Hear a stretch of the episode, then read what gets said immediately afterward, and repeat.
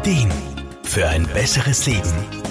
Der Wohlfühl- und Gesundheitsratgeber. Die traditionelle chinesische Medizin, kurz TCM, hat längst Europa erreicht und findet nicht nur unter Patienten großen Anklang. Auch immer mehr Ärzte und Therapeuten bilden sich auf diesem Bereich fort. Aber auch Europa blickt auf eine lange Vergangenheit voller traditioneller Behandlungsmethoden zurück. Ganzheitlicher Therapeut Wolfgang Brunner-Frumann. In Europa spricht man hier von der TEM, der traditionellen europäischen Medizin.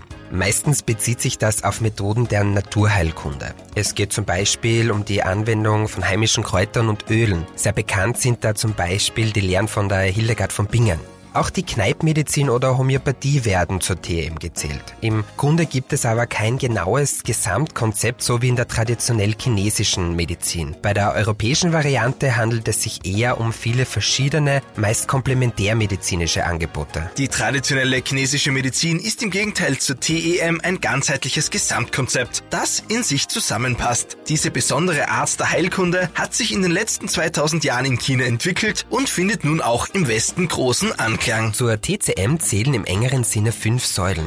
Für die meisten am bekanntesten ist wohl die Akupunktur und die Behandlung mit den ganz speziellen Heilkräutern. Aber auch spezielle Massageformen wie Tuina und Shiatsu sowie Bewegungskonzepte wie Qigong kennen und nutzen immer mehr Europäer. Wir haben jetzt also Akupunktur, Kräuterarzneien, Massage und Bewegung. Fehlt noch die spezielle Ernährungsform nach der DCM. Auch hier gibt es bereits viele Infos und Kurse. Praktisch wird es im Vergleich zu den anderen Säulen bei uns aber eher weniger oft angewendet und gelebt. Die TCM ist ein sehr komplexes Konzept. Grob gesagt geht es um das Erreichen bzw. den Erhalt eines Gleichgewichts in einem dynamischen Körper- und Energiesystem. Wolfgang Brunner-Fuhrmann? In der TCM spielt das Qi eine ganz wesentliche Rolle. Es steht für eine Art fließende Lebensenergie in uns, wobei Gegensätze immer ausgeglichen werden.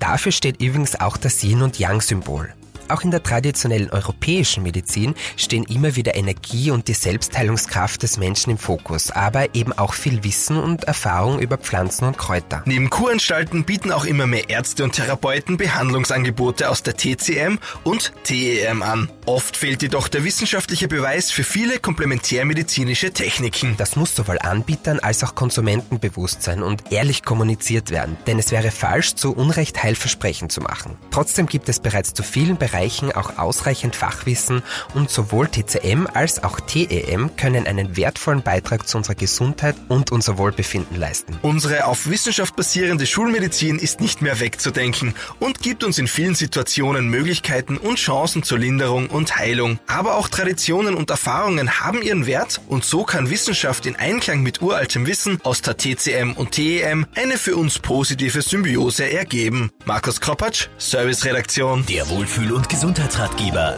Jede Woche neu.